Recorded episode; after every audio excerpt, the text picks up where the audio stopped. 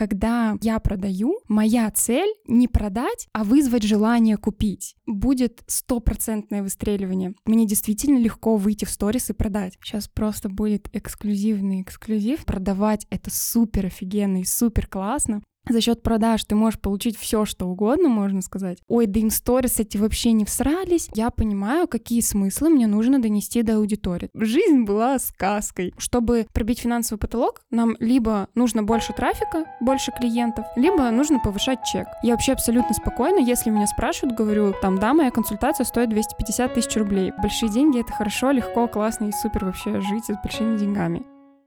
Всем привет! Меня зовут Надежда Морозова, я портретный фотограф, и вы слушаете очередной выпуск подкаста «Создавать и не сдаваться».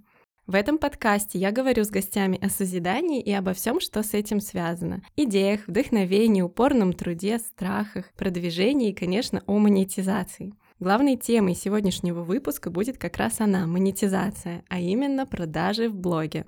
Сегодня мы точно очень часто будем упоминать Инстаграм, поэтому вынуждена проговорить. Инстаграм — продукт компании Мета, признанный экстремистской на территории Российской Федерации. В конце выпуска по традиции будет блиц-опрос на тему творчества. Дорогие мои, недавно я осознала, как мало обращаюсь здесь к вам, и вы, возможно, даже не подозреваете, как я вас обожаю и как благодарна за ваше время и внимание. Благодарна всем, кто репостит понравившиеся эпизоды себе в сторис, кто рекомендует их знакомым, кто интересуется новыми выпусками и тем, кто просто слушает. Благодарна своим друзьям, которые при встрече хвалят мой подкаст или цитируют запомнившиеся из отдельных выпусков. В такие моменты мне становится так тепло на душе, я даже немножко лопаюсь от гордости. Обнимаю вас через колонки и наушники.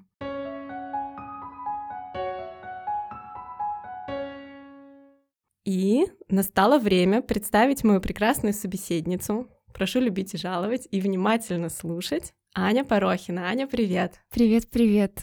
Аня — эксперт по смыслам в сторис, автор подкаста True the Stories и создатель трансформационных программ Ю. Кстати, свой подкаст Аня пишет в этой же студии, так что она тут как рыба в воде. Из всех, за кем я наблюдаю в Инстаграме, Аня — чемпион по комфортному и уверенному ведению сторис, логичности повествования и вовлеченности аудитории. Ань, пожалуйста, расскажи немного о себе, чтобы те, кто тебя не знает, смог войти в контекст твоей личности.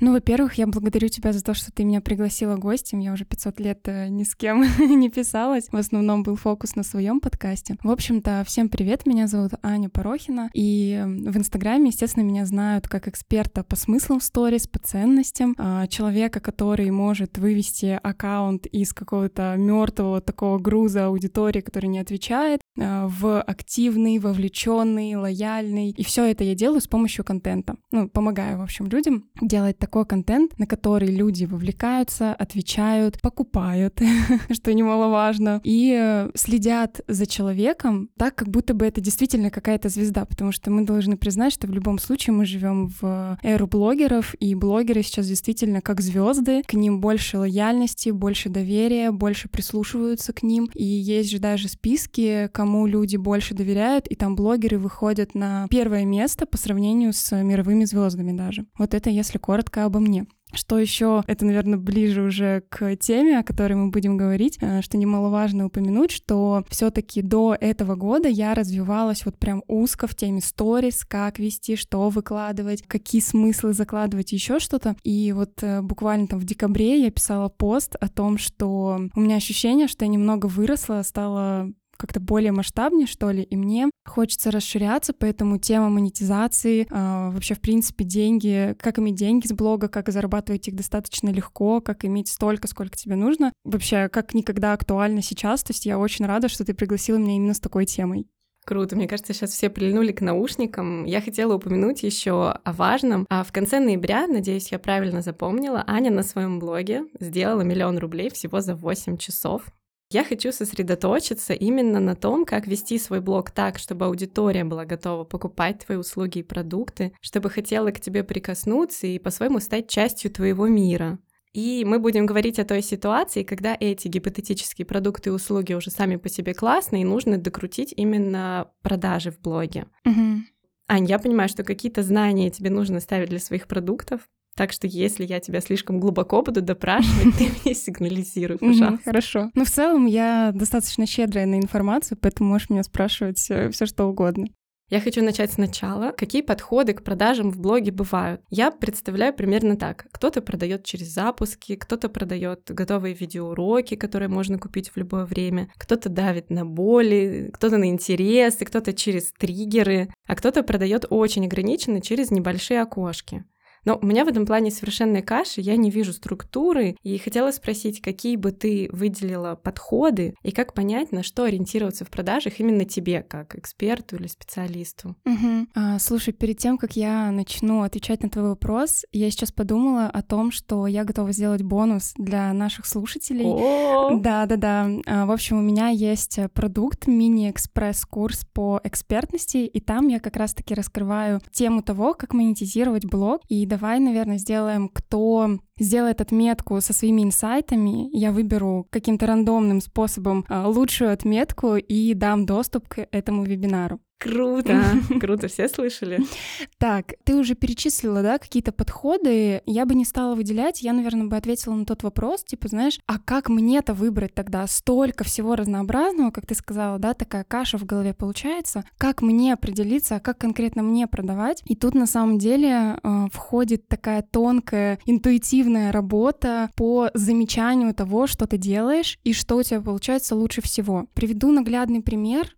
А, у меня, например, а, лучше всего работает продажа через сторис, прямая продажа. Вот нет ничего лучше, кроме как э, мне выйти в сторис, объяснить, что за продукт, э, что там будет, что внутри, донести ценность, дать ссылку, и это будет стопроцентное выстреливание. Помимо этого, я пробовала уводить в закрытую воронку, то есть когда мы продаем через отдел продаж. Я пробовала продавать через э, телеграм-канал, там, когда ты ведешь продающий телеграм-канал, потом там даешь ссылку, и уже все записываются там на курс. А, я пробовала продавать вот так вот действительно запусками. В общем, получается так, что за счет того, что ты пробуешь, ну то есть, да, как понять, что твое, методом проб и ошибок. Тут э, истина стара как мир, как говорится. А, но при этом это у меня так работает. И это я могу говорить о том, что, а, знаете, нет ничего лучше, чем просто выйти в сторис и продать напрямую. Все эти ваши там завуалированные прогревы или закрытые воронки, все фигня. Но по факту я так могу говорить только опираясь на свой опыт. И для того, чтобы понять, как тебе продавать, тебе нужно заметить, получается, несколько важных вещей что у тебя получается легче всего. Ну, то есть мне действительно легко выйти в сторис и продать. Для меня сложнее продумать какие-то закрытые воронки, вот что-то где-то как-то вот через какие-то каналы. То есть для меня это действительно сложно. Легче мне продавать в сторис. То есть э, первый вопрос, на который вы должны ответить, что вам легко дается. Второй момент, который вы должны заметить, на что больше реагирует аудитория. То есть, э, допустим, когда я выхожу в сторис, да, мне легко, и, соответственно, аудитория покупает просто по щелчку пальцев. У меня там спустя несколько минут уже сыпятся оплаты. Когда я уводила в Телеграм, когда мы там через отдел продаж, там просто все настолько туго шло, нужно было постоянно что-то новое придумывать. Я не понимала, как там что донести, через что им еще продать. То есть я вижу, что я продаю, продаю, продаю, а отклика как такового, ну, к какому я привыкла, его нет. То есть тут тоже важно заметить, например. И плюс еще заметить третий момент, откуда вам приходят от аудитории больше всего вопросов. Я свой пример привела. У меня есть еще, можно сказать, противоположный мне пример. У меня на э, моем курсе Ю есть куратор Аня. И у нас по пятницам проходят э, зум-сессии вопрос-ответ. И вот она, значит, приходит на одну из зум-сессий и говорит, Аня, можно я сегодня буду в роли ученика и задам тебе вопрос? Я говорю, ну давай, вообще без проблем, я тебя разберу. И она мне задает вопрос, Аня, что делать? У меня все продажи идут в закрытую. И при этом, когда я начинаю продавать впрямую через сторис, у меня там условно ноль продаж там или одна-две. Но когда приходит, например, сообщение в директ, при том, что сообщение в директ приходит не на экспертный контент, да, условно запросы приходят с каких-то триггеров, которые, ну, в лайфстайле проявляются. Вот. И уже, говорит, в закрытую я продаю. И вот тут наступает наш паттерн поведения, который переключает почему-то наш постоянно фокус внимания на то, что сложно. Ну, то есть легче же просто продолжать в закрытую продавать, раз у тебя люди там спрашивают, раз у тебя это хорошо получается, раз у тебя там столько заявок в закрытую ты можешь продать, ну, почему бы этим не пользоваться? Мозг идет в то, что, а как это изменить? А как мне сделать так, чтобы все таки через сторис? А как мне сделать, чтобы у тебя, вот как у тебя было? Но так не бывает, так не работает. У всех работают какие-то индивидуальные инструменты, и важно их как раз-таки найти. Ну и, соответственно, мой ответ Ане был, типа, Ань, я тебе очень сильно завидую, потому что я просто мечтаю продавать в закрытую. Правда, ну, я завидую тем, у кого это очень классно получается, а у меня так не работает. Ну, соответственно, зачем я буду тратить свои силы, свою энергию на то, что нет, я сейчас добью эту закрытую воронку, я сейчас буду в закрытую, я сейчас вот буду их как-то провоцировать, чтобы они мне писали. Да ну нет, зачем мне тратить на это силы? И, соответственно, вот эта, наверное, легкость продаж происходит тогда, когда ты замечаешь, а где тебе легко. Потому что там, где нам легко, мы зачастую отметаем сразу же. Типа, ой, да это и так понятно. Но вот где сложно, вот там-то, наверное, есть какая-то изюминка. Но по факту, когда вы начинаете масштабировать то, что легко, эта легкость, ну, типа, начинает приумножаться. Вот, важно это заметить. Я как раз, кстати, хотела спросить про продажи в закрытую. Mm-hmm. Бывает, что я рассказываю, например, о каких-то своих там фотоднях. А мне приходит очень много восторга в сторис, восхищения, но при этом не доходит до покупки. То есть у меня в закрытую очень редко что продается. Mm-hmm. У меня, наверное, чаще всего бывает, что я сделаю какую-то съемку, посмотрит на нее и скажет, я хочу так же. И вот тогда например, угу. я продаю. Вот, тебе важно это заметить, зафиксировать. Получается, тебе важно, ну не то чтобы делать такие съемки, на которые у тебя, в принципе, очень крутые съемки, да, я была Спасибо. у тебя несколько раз. И действительно, даже когда я выкладываю твои кадры к себе, у аудитории создается как раз-таки вот этот вот момент, что типа, блин, я хочу так же, как у Ани была съемка, и поэтому они идут к тебе. Ну вот, поэтому тебе, соответственно, нужно, получается, чаще транслировать крутые кадры, возможно, там поднимать какие-то свои старые архивы, подтягивать съемки, которые у тебя у самой вызывают какой-то трепет в душе. И, например, поднимать вот этот сторителлинг, да, типа было много съемок, но вот есть одна, которая просто вот разрывает мое сердечко каждый раз, когда я ее смотрю. И когда ты будешь это выкладывать, ну, соответственно, ты запускаешь вот этот вот процесс, блин, я хочу также такую же съемку, и они тебе будут писать и записываться на твои фотосессии.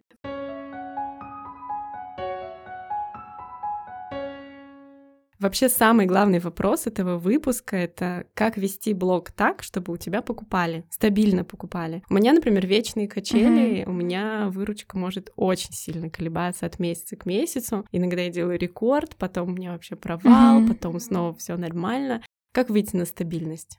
Тут э, такой тоже момент стабильности, да, когда ты работаешь на себя, стабильность — это наверное, то, на что вообще не стоит рассчитывать.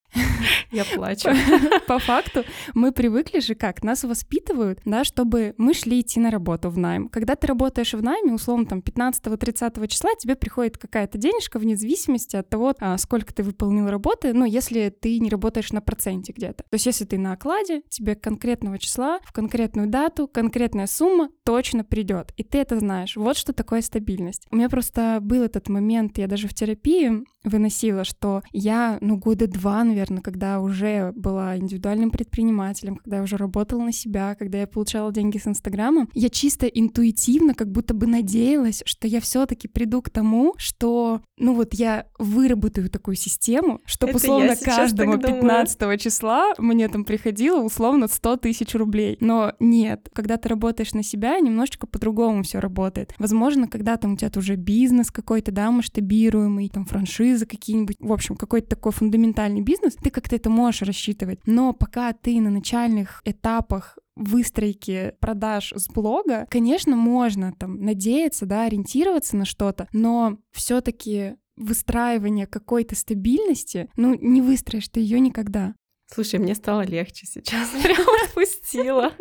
Да, но на самом деле мы просто так устроены, мы надеемся на то, что ну вот сейчас, да, там кто-нибудь где-нибудь нам заплатит. Но по факту здесь же зависит все от э, наших продаж. То есть ты говоришь, что у тебя такая каша в голове, там непонятно, а, будет съемки, не будет, но это зависит только от тебя. По факту. Продаешь ты или не продаешь? Выкладываешь ты окошки или не выкладываешь? Какой контент ты транслируешь? Или ты вообще уходишь там в себя условно и такая, так, типа, у меня нет продаж, и, ну, все, я не буду ничего выкладывать. Но пока ты не выложишь, у тебя не будет продаж, понимаешь? Это такая ловушка. Возвращаясь к вопросу, как вести блог так, чтобы покупали, я всегда говорю такую фразу, которая немножко переключает фокус внимания. Мы с тобой на самом деле ее уже проговорили. То есть получается, смотри, а мы перед тем, как там открыть продажи, ставим себе цель продать. Но когда мы ставим цель продать, вот у нас это слово почему-то ассоциируется, да, это нужно втюхать, это нужно вот да, как с натужностью какой-то. Да, да, да, но вот эти продажи, блин, ну что там вообще делать, я не понимаю, вот нужно что-то, ну купите, пожалуйста, то есть просто как бы вот чисто наши ассоциации в обществе, это ничего общего с реальностью по факту не имеет. Я тут недавно увидела, условно, там морфологический разбор, да, слово продать. Про дать. То есть это про то, что ты что-то отдаешь. И для того, чтобы тебе что-то вернулось, то есть вот этот вот обмен брать-давать, да, продать, я что-то тебе отдаю, и мне возвращается это там деньгами, не знаю, отзывом, там еще чем-то. Ну, на самом деле продажи — это супер классная вещь. И когда ты вкушаешь вот это вот, знаешь, момент того, что ты понимаешь, что, блин, продавать — это супер офигенно и супер классно, за счет продаж ты можешь получить все, что угодно, можно сказать, то у тебя переходит, получается, фокус внимания. Если не переходит, то тебе нужно его насильно переключить. Как раз-таки переключить на то, что когда я продаю, моя цель не продать, а вызвать желание купить. То есть вот когда мы с тобой недавно, вот буквально там пару минут назад говорили про то, что типа, блин, я хочу так же. То есть ты даешь такую информацию, которая запускает процесс а, желания обладать твоим продуктом. И вот когда ты уже переключаешь фокус внимания на, ага, а как мне вызвать желание у человека, потому что по факту, почему у нас э, такое, да, там, продажи — это про заставить, ну купите, пожалуйста, про какую-то жалость, там еще что-то, потому что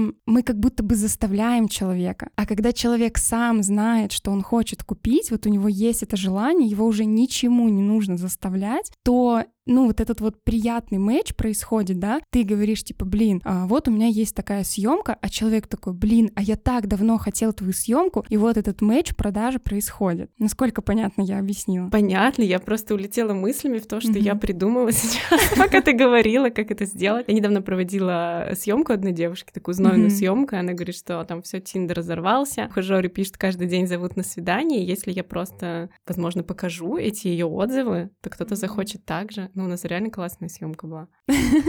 Это синдром общения с Порохиной. Я хотела спросить, какова твоя стратегия по продажам, но мы уже выяснили, что для тебя лучше всего это прямая продажа в сторис. Угу. Ты это как-то четко планируешь, или ты выходишь и залпом продаешь? И начинаешь ли ты это делать, как-то прогревать за пару дней, и потом угу. уже делаешь прямую продажу?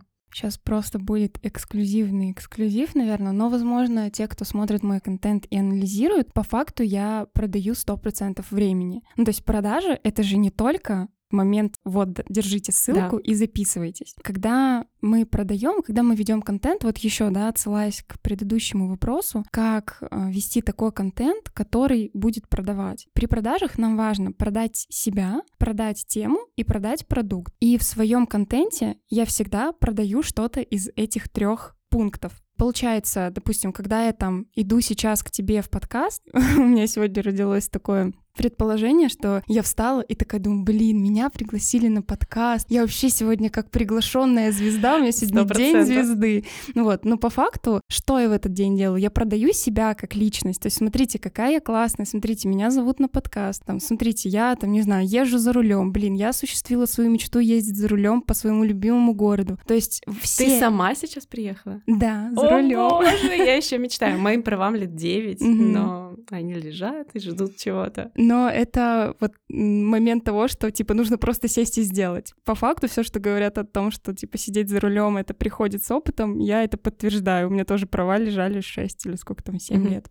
Возвращаясь к контенту, то есть я э, выкладываю такой контент, который продает меня как личность. Условно, я, ну, не пытаюсь, типа, понравиться людям или делаю что-то специально. Я просто понимаю вот эти вот моменты, когда я выкладываю и что мне это потом принесет. Получается, продать тему, ну, то есть моя тема, да, это сторис, что мне приносят сторис, как я продаю через сторис, как я проявляюсь, как я вообще, в принципе, справляюсь с сложными ситуациями благодаря сторис. И тем самым я продаю тему. Ну вот. Ну и когда уже дело подходит к продукту, там уже, ну, условно, не знаю, там пару сторис выложить о том, что конкретно будет, почему важно прийти на этот продукт, какие там боли может закрыть этот продукт. Поэтому по факту я продаю постоянно. И э, начинаю ли я продавать за несколько дней, как у меня это происходит? У меня происходит так, что я понимаю, какие смыслы мне нужно донести до аудитории, то есть какие ключевые там моменты мне нужно заложить. И, ну, у меня мозг, получается, да, он же работает как фокус внимания, там, условно, закрой глаза, открой и назови все красные предметы. Зеленых ты уже не заметишь. И э, мозг начинает генерировать идеи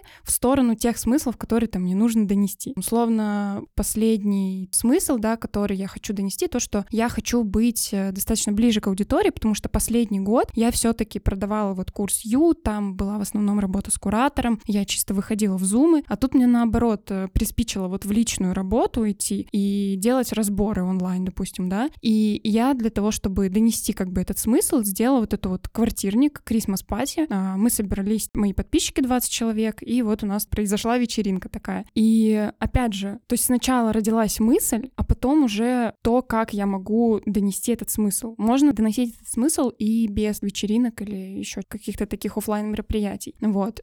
И здесь очень важно понимать, что начинаешь ли ты прогревать за несколько дней или сразу же, понятное дело, что люди должны быть в контексте. То есть, если вы решили продавать консультации и до этого не подготовили аудиторию, не сказали так, вот я решила продавать консультации, допустим, да, а что если я вот с помощью консультации решу ваши вот такие проблемы? Когда вы выйдете продавать без подготовки, без введения в контекст, представь на улице, к тебе подошел какой-то парень и говорит, купи консультацию. ну, вряд ли ты такая, типа, о, да, господи, я так давно хотела от тебя консультацию, хотя ты его первый раз видишь. Вот. И с продуктом в блоге точно так же. Многие почему-то не закладывают вот этот момент, что немножечко подготовить аудиторию, заложить окно продаж. То есть как люди делают? Так, я решила продавать консультации. Вышла один день, что-то сказала про консультации, решила продавать, никто не купил. Человек на свою аудиторию обиделся, все, я вам больше ничего продавать не буду. А, все говно вообще у меня ноль продаж, никто ничего не покупает. Ну и все и потом страх продаж. Но важно же заложить какой-то, не знаю, ну хотя бы три дня вы попродавайте, подоносите ценность, поспрашивайте аудиторию, что им вообще надо, как вы им можете помочь. Просто, если с первого часа не пошли оплаты или не, не посыпали заявки, значит все, там, все конец. Я, например, знаю, что у меня аудитория вот с этого триггера последний вагон, это просто вот последние часы у нас, наверное, максимальная выручка приходит за последние часы. Поэтому я знаю, что когда я открываю продажи, мне не стоит расстраиваться, у меня есть несколько несколько дней, и потом люди уже понимают, что я им продаю, и вот запрыгиваются вот тот самый последний вагон. Слушай, Аня, я сейчас так улыбаюсь, это невероятно, что ты об этом говорила. Я сейчас впервые скажу об этом публично. Я реально хотела начать продавать консультации, но я хотела начать продавать э, очные консультации с практикой съемки, потому что в свое время я купила такую же консультацию, это просто мою жизнь перевернуло я чувствую, что я могу хотя бы отчасти также кому-то помочь. Угу. И я вообще не знала, как к этому подступиться. И я, скорее всего, вот как ты говоришь, просто бы вышла, сказала бы, алё, кому консультацию. О, хочешь, я тебе сейчас несколько советов могу дать? Очень хочу. Смотри, а, почему у тебя есть такой отклик на консультацию? Ну, почему ты хочешь их э, проводить? Во-первых, мне это интересно, я люблю mm-hmm. фотографировать. Mm-hmm. Ну, прям это вот хлебом не корми, дай пофоткать. Потом мне хочется, чтобы другие люди, которые немножко запутались и застыли на месте, как когда-то я, и не знают, куда двигаться дальше, я бы могла им помочь, как когда-то помогли мне, и я до сих пор просто, мне кажется, каждый раз при встрече с фотографом, которая меня тогда учила, mm-hmm. Алина Калантаевская, Алина, спасибо, я просто каждый раз ее благодарю и говорю, что она перевернула всю мою жизнь. Если бы я тогда не решилась к ней пойти, Просто Возможно, меня... никто бы сейчас не знал да, Надежду. я, может, даже подкаст бы не решила сделать. Я просто была вообще другая совершенно. Угу. Вот. И Это основные, получается, причины, ну, в основном, да. Хочешь. Да. Смотри, все, что ты сейчас сказала, это о тебе, это твое желание. Что с твоей аудиторией? Просит ли она у тебя консультации? Есть вот, ли у тебя запрос? Нет, честно, ни разу не было такого mm-hmm. запроса, но я все равно хочу это вот. делать. Это главный такой момент, который является камнем преткновения нулевых продаж. То есть по факту, смотри, недавно мне задали вопрос, а как я вообще создаю продукт? Я либо создаю продукт под запрос, когда уже есть, да, там, не знаю, Аня, как снимать сторис, что мне выкладывать? Я вспомнила, одна девочка uh-huh. говорила. И вообще изначально мне одна девочка написала uh-huh. и сказала, что будет круто, если ты будешь делать консультации. Uh-huh. Я подумала, неужели кто-то со стороны тоже об этом подумал? Я боялась себе признаться. Uh-huh. И когда один, вот один единственный вот человек если хотя бы сказал, один, да, есть, уже все равно запускается вот этот процесс, значит, потенциально в твоей аудитории все таки есть те люди, которые к тебе пойдут на консультацию. Вот. Но возвращаясь к тому, как, допустим, я там создаю продукт и решаю, выпускать его или не выпускать. Если есть запрос, естественно, ну, то есть я могу сделать продукт под запрос. То есть я уже точно знаю, что люди просят, люди ждут, все вообще придет по маслу. Но есть и обратная сторона, например, как у тебя. Тебе пришла идея, и ты как бы еще не протестировала эту идею. То есть если мне приходит какая-то идея продукта, я ее начинаю сначала тестировать. Что значит тестировать? Я начинаю задавать по этой теме вопросы своей аудитории. То есть я максимально нащупываю, есть ли запрос на этот продукт. Если есть, то я начинаю развивать эту тему и прихожу все-таки к реализации. Если я понимаю, что какой-то вот прям натянутый отклик, а люди не понимают, что я вообще у них спрашиваю, ну, все равно сразу можно понять, нужно ли делать этот продукт или нет. Если вот получается, что все так натянуто, такая болотистая энергия, вообще все как-то вот ну, никак, то, соответственно, ну, я отметаю эту идею, либо там оставляю на потом, ну вот, ну, либо вообще, ну, нет, так нет, не все идеи рождены для того, чтобы их реализовать. Слушай, а можно попробовать искусственно притянуть mm-hmm. какую-то аудиторию, например, через рилсы, делать рилсы mm-hmm. а обучающие, mm-hmm. на это будут приходить люди, и потом уже предлагать Да, конечно, то есть можно и, ну, условно, там, воронку вот эту сделать, да, через рилс, у тебя будут актуальные, допустим, какие-то закрепленные, плюс ты там в блоге что-то пишешь, рассказываешь, а, но это смотри, здесь эм, я все-таки склоняюсь к тому, чтобы для начала научиться работать со своей аудиторией. То есть многие такие, так, у меня аудитория не та, у меня в ЦА там просто вот те, кому это точно не нужно. Ну, здесь самый главный, наверное, такой, не знаю, момент, совет, перестаньте думать за других людей. Откуда вы знаете, что им это не интересно? Или откуда вы знаете, что у этих людей нет друзей, кому это интересно? Потому что по факту у многих же возражения, когда начинают продавать, ой, у меня одни друзья, там, знакомые или еще что-то, им точно это не нужно. Но, условно, ты фотограф, у тебя есть друзья, которые работают в офисе и вообще никогда не фотографируются и все прочее. Но при этом у этих друзей есть еще, допустим, какие-то коллеги. И вот коллега приходит к твоему другу и говорит, слушай, блин, я бы так вообще хотел там устроить какую-нибудь фотосессию, или, например, мне там для паспорта нужно сфоткаться, или, ну, в общем, какие-то такие моменты. И этот друг говорит, о, слушай, у меня есть Надя, я тебе дам ее контакт, напиши ей. Или, например, вот как я создала секретный чат экспертов, и ты своей подруге написала, типа, скорее туда вступай. Отношение ваше к вашей аудитории, оно очень важно, потому что, отвечая, допустим, там на вопрос, а как у тебя такая вовлеченная аудитория, там, а как вот ты так с ними общаешься? Да потому что, во-первых, я уважаю свою аудиторию, и я действительно искренне считаю, что это очень крутые, офигенные люди. И, соответственно, как бы я к ним так отношусь, и они тоже ко мне относятся, они видят это уважение. А представьте, если бы я там свою аудиторию, ой, да, она вообще у меня не такая, ой, да им сторис эти вообще не всрались, ой, да, ну, короче, мне нужно срочно новую аудиторию. Ну вот, поэтому я все таки за то, что научиться работать со своей теплой и, возможно, ну, либо параллельно, да, снимать рилс и холодных, себе привлекать на консультации, а, либо вообще там потом уходить, например, в холодную. Слушай, ну я же ни в коем случае не имела в виду, что у меня ужасная аудитория. Я Нет, очень это люблю просто пример, да. свою аудиторию, и у меня очень хорошая вовлеченность в сторис. 17% это минимум охвата в сторис, а то и 30. Вау, 30 кайф. с чем-то, ну вот прям когда ну что-то такое особенное происходит, не, у меня классные. Все я очень люблю. Иногда бывает смотришь, думаешь, блин, ну ведь они же гораздо круче, чем я. На самом деле люди же подписываются не только на тех, кто круче них везде, условно вот так. То есть люди подписываются на тебя, потому что ты крута в фотографии. Допустим, не знаю, там, эксперт по продажам, например, или я эксперт по сторис. Я крута в своей теме, да, то есть я разбираюсь в сторис. Но если просить меня что-то по фотографии, там еще что-то, ну, может быть, я там про ISO еще что-нибудь знаю, что такое светочувствительность. Вот, но... Что ты на пленку снимаешь. Да, то слово экспонометр я узнала только вот тоже, когда мне пленку подарили. Но какие-то мелочи я в них глупаш, можно так сказать, да, я в них не классный, и поэтому я пойду к тебе, потому что ты в этой сфере класснее меня, ты круче меня, вот, поэтому, когда мы думаем, что, типа, блин, зачем на нас подписался такой крутой спец, что мы можем ему дать, но по факту этот крутой спец в вашей теме намного, ну, не круче, чем вы.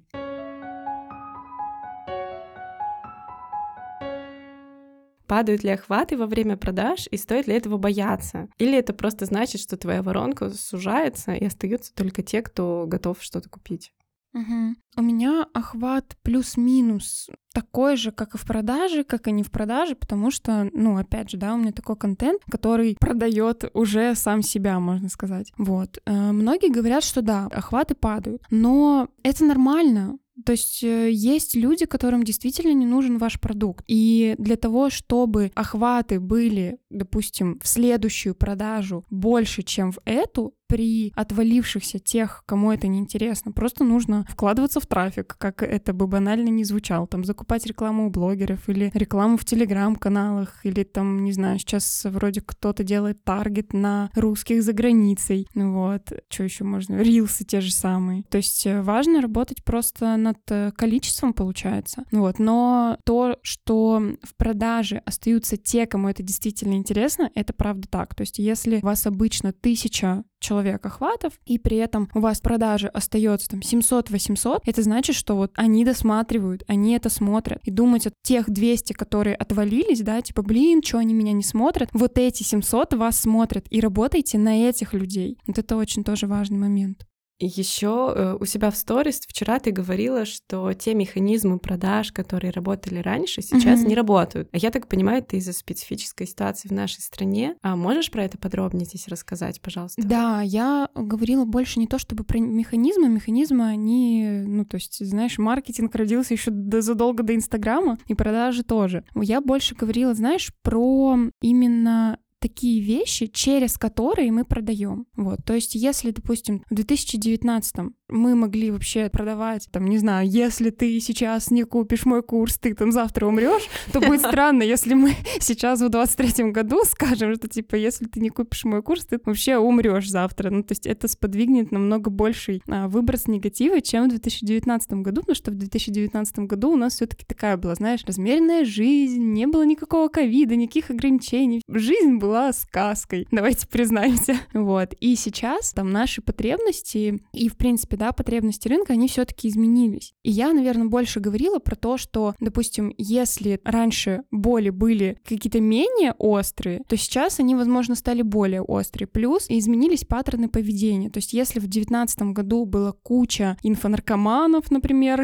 я, я скупала полностью все курсы, у меня там было куча курсов, которые я вообще так и не прошла. То есть вот был этот ажиотаж, и люди скупали практически все бездумно то сейчас из-за того, что у нас уменьшился прогноз планирования, да, то есть мы там можем планировать плюс-минус на неделю вперед, и то с осторожностью. И получается, что аудитория стала более выборочно покупать, и при этом Допустим, есть же статистика, что в Инстаграме снизилось количество аудитории на 30%, но при этом там осталась самая такая, знаешь, мясная аудитория, которым интересен Инстаграм и которые готовы дальше там оставаться. То есть качество аудитории намного выше сейчас. И как раз-таки, да, из-за того, что более выборочные люди стали, они покупают курсы и проходят эти курсы. То есть э, нету больше такого, что там плохая доходимость или куча курсов купил, вообще боюсь, что этот не пройду. То есть люди стали, ну так знаешь, э, простраивать себе какую-то дорожку, какое-то видение и намного осознаннее стали подходить вот к покупке. Получается, что с блокировкой Инстаграма воронка как будто сама по себе немного сузилась немного сузилась, но при этом, знаешь, э, стало важнее не количество, а качество.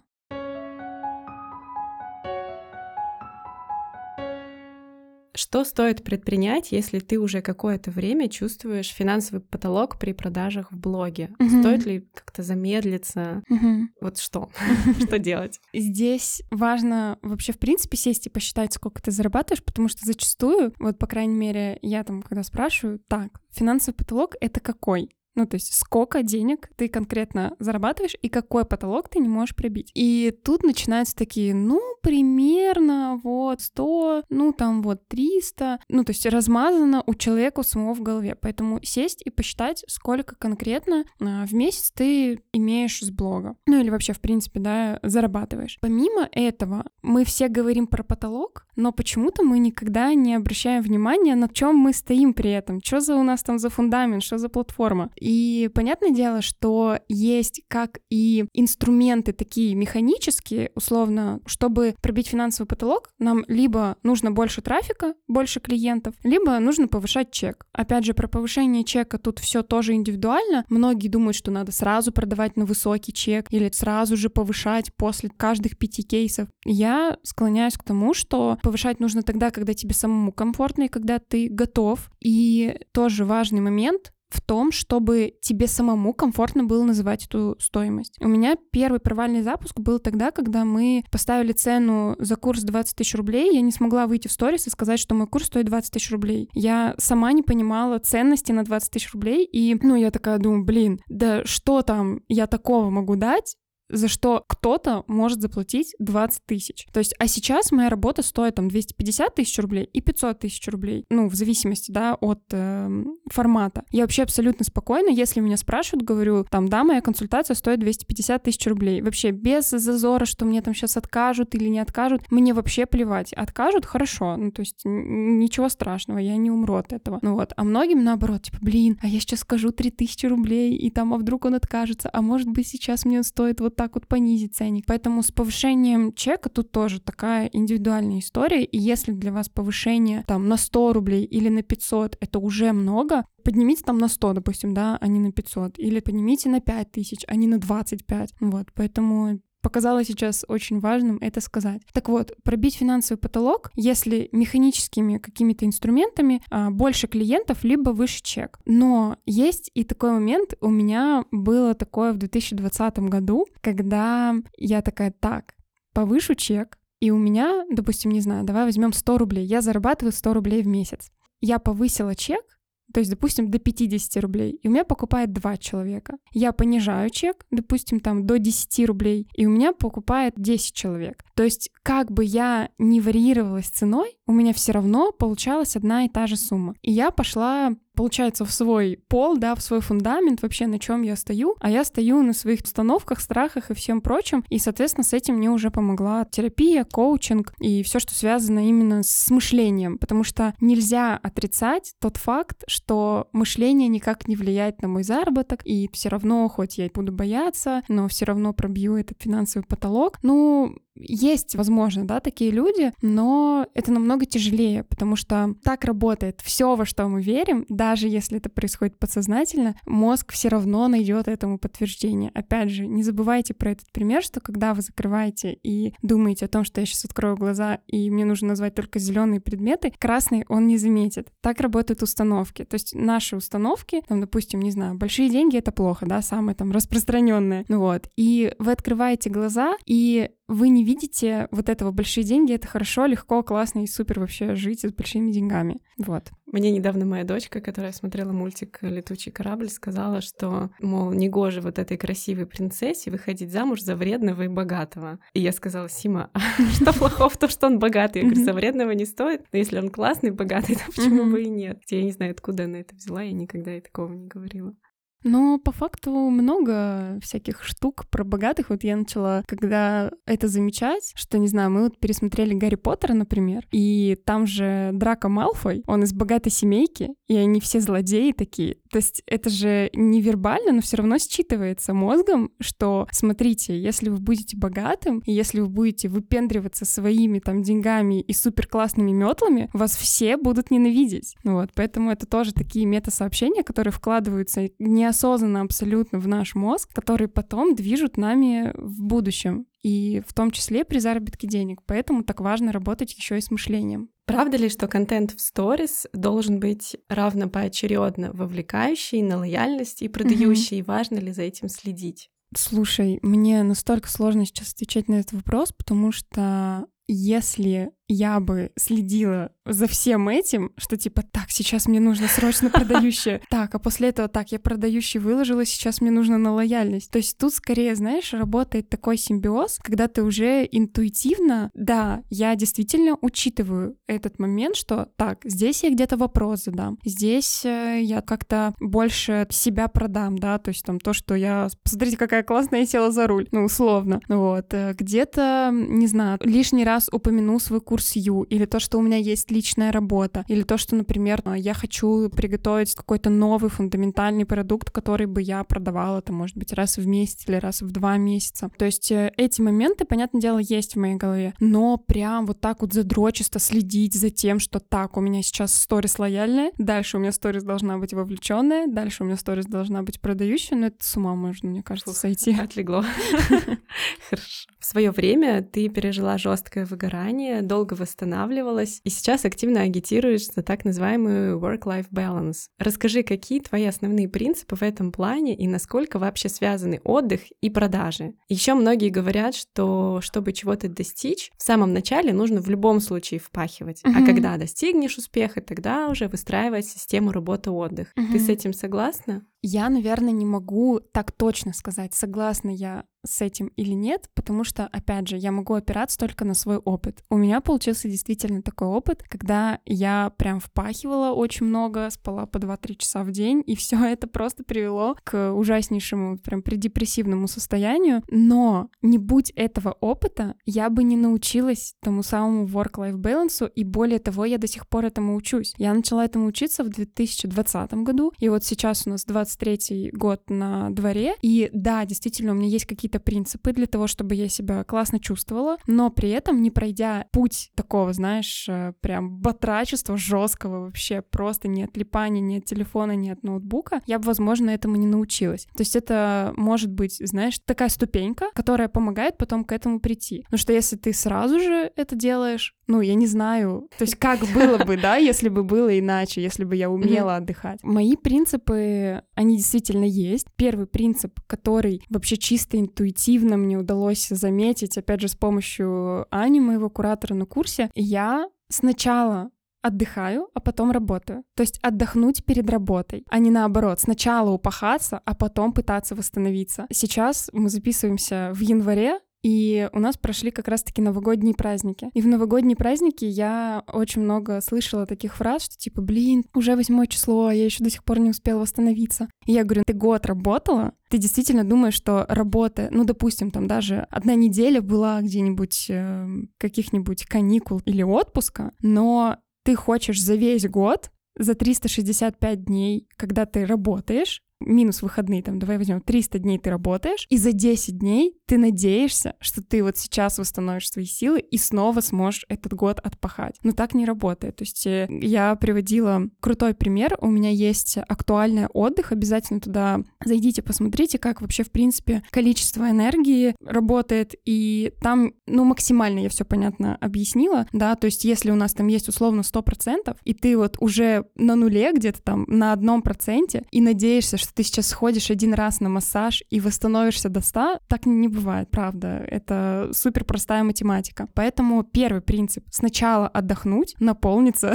своими силами, а потом идти работать. Потому что зачастую там массаж, я люблю в баню ходить, например, mm-hmm. или выспаться подольше. Я лучше действительно все поставлю на утро, чтобы потом вот с восполненными силами идти работать. И более того, работа получается намного эффективнее так, потому что настолько у меня много энергии, настолько много сил, что не уходит, в общем, знаешь, э, времени на какую какую-то там прокрастинацию, еще что-то. Ну что прокрастинация и лень, по сути, рождается тогда, когда ты уже устал, и тебе хочется только лежать. Вот, это такой самый главный принцип. Ну и если я вдруг понимаю, что я начинаю уставать, это второй принцип, наверное, да, и тоже один из самых главных. Если я понимаю, что я начинаю уставать, я снижаю нагрузку, я могу отменить встречи, то есть я ставлю себя на первое место. Круто. Работа. Я вот, кстати, из всех, кто если утром отдохнет, вечером он уже ни за какую работу не сядет.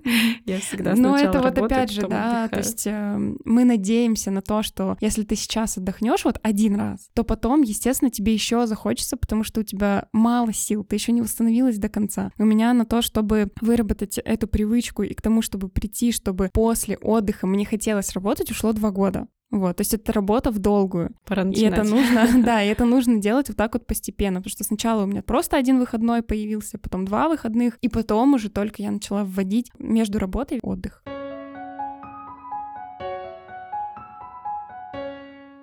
Итак, настало время обещанного блиц-опроса. Аня, вдохновение — это работа или череда случайностей? Я думаю, что череда случайностей. Талант — это усердие или что-то врожденное? Совместно, я думаю. Упорство для достижения результата — это необходимость или просто удел старательных людей? Необходимость. Отдых, смена деятельности или ничего не делание? Ничего не делание. Творческое видение, насмотренность или что-то уникальное? насмотренность. Аня, спасибо тебе большое, что пришла в мой подкаст и поделилась такими важными знаниями. Я вот уже кое-что для себя поняла и наметила. В описании выпуска я обязательно добавлю ссылки на Анины Инстаграм, Телеграм и подкаст. Заходите слушать. Я вот слушаю каждый выпуск. На этом мы заканчиваем. Спасибо, что были с нами. Дорогие мои любимые слушатели, пожалуйста, поддержите меня, поставив сердечки и звездочки везде, где только можно, добавив подкаст в избранное. А в Apple подкастах можно оставлять комментарии. Подписывайтесь на мой инстаграм hope to see you soon в одно слово. Пишите мне в директ о своих впечатлениях и пожеланиях. Буду вам очень рада. Всем пока. Всем пока-пока и не забывайте отмечать, писать свои инсайты для того, чтобы я вам выслала бонус. Точно, все слышали, ребят, делаем. Пока.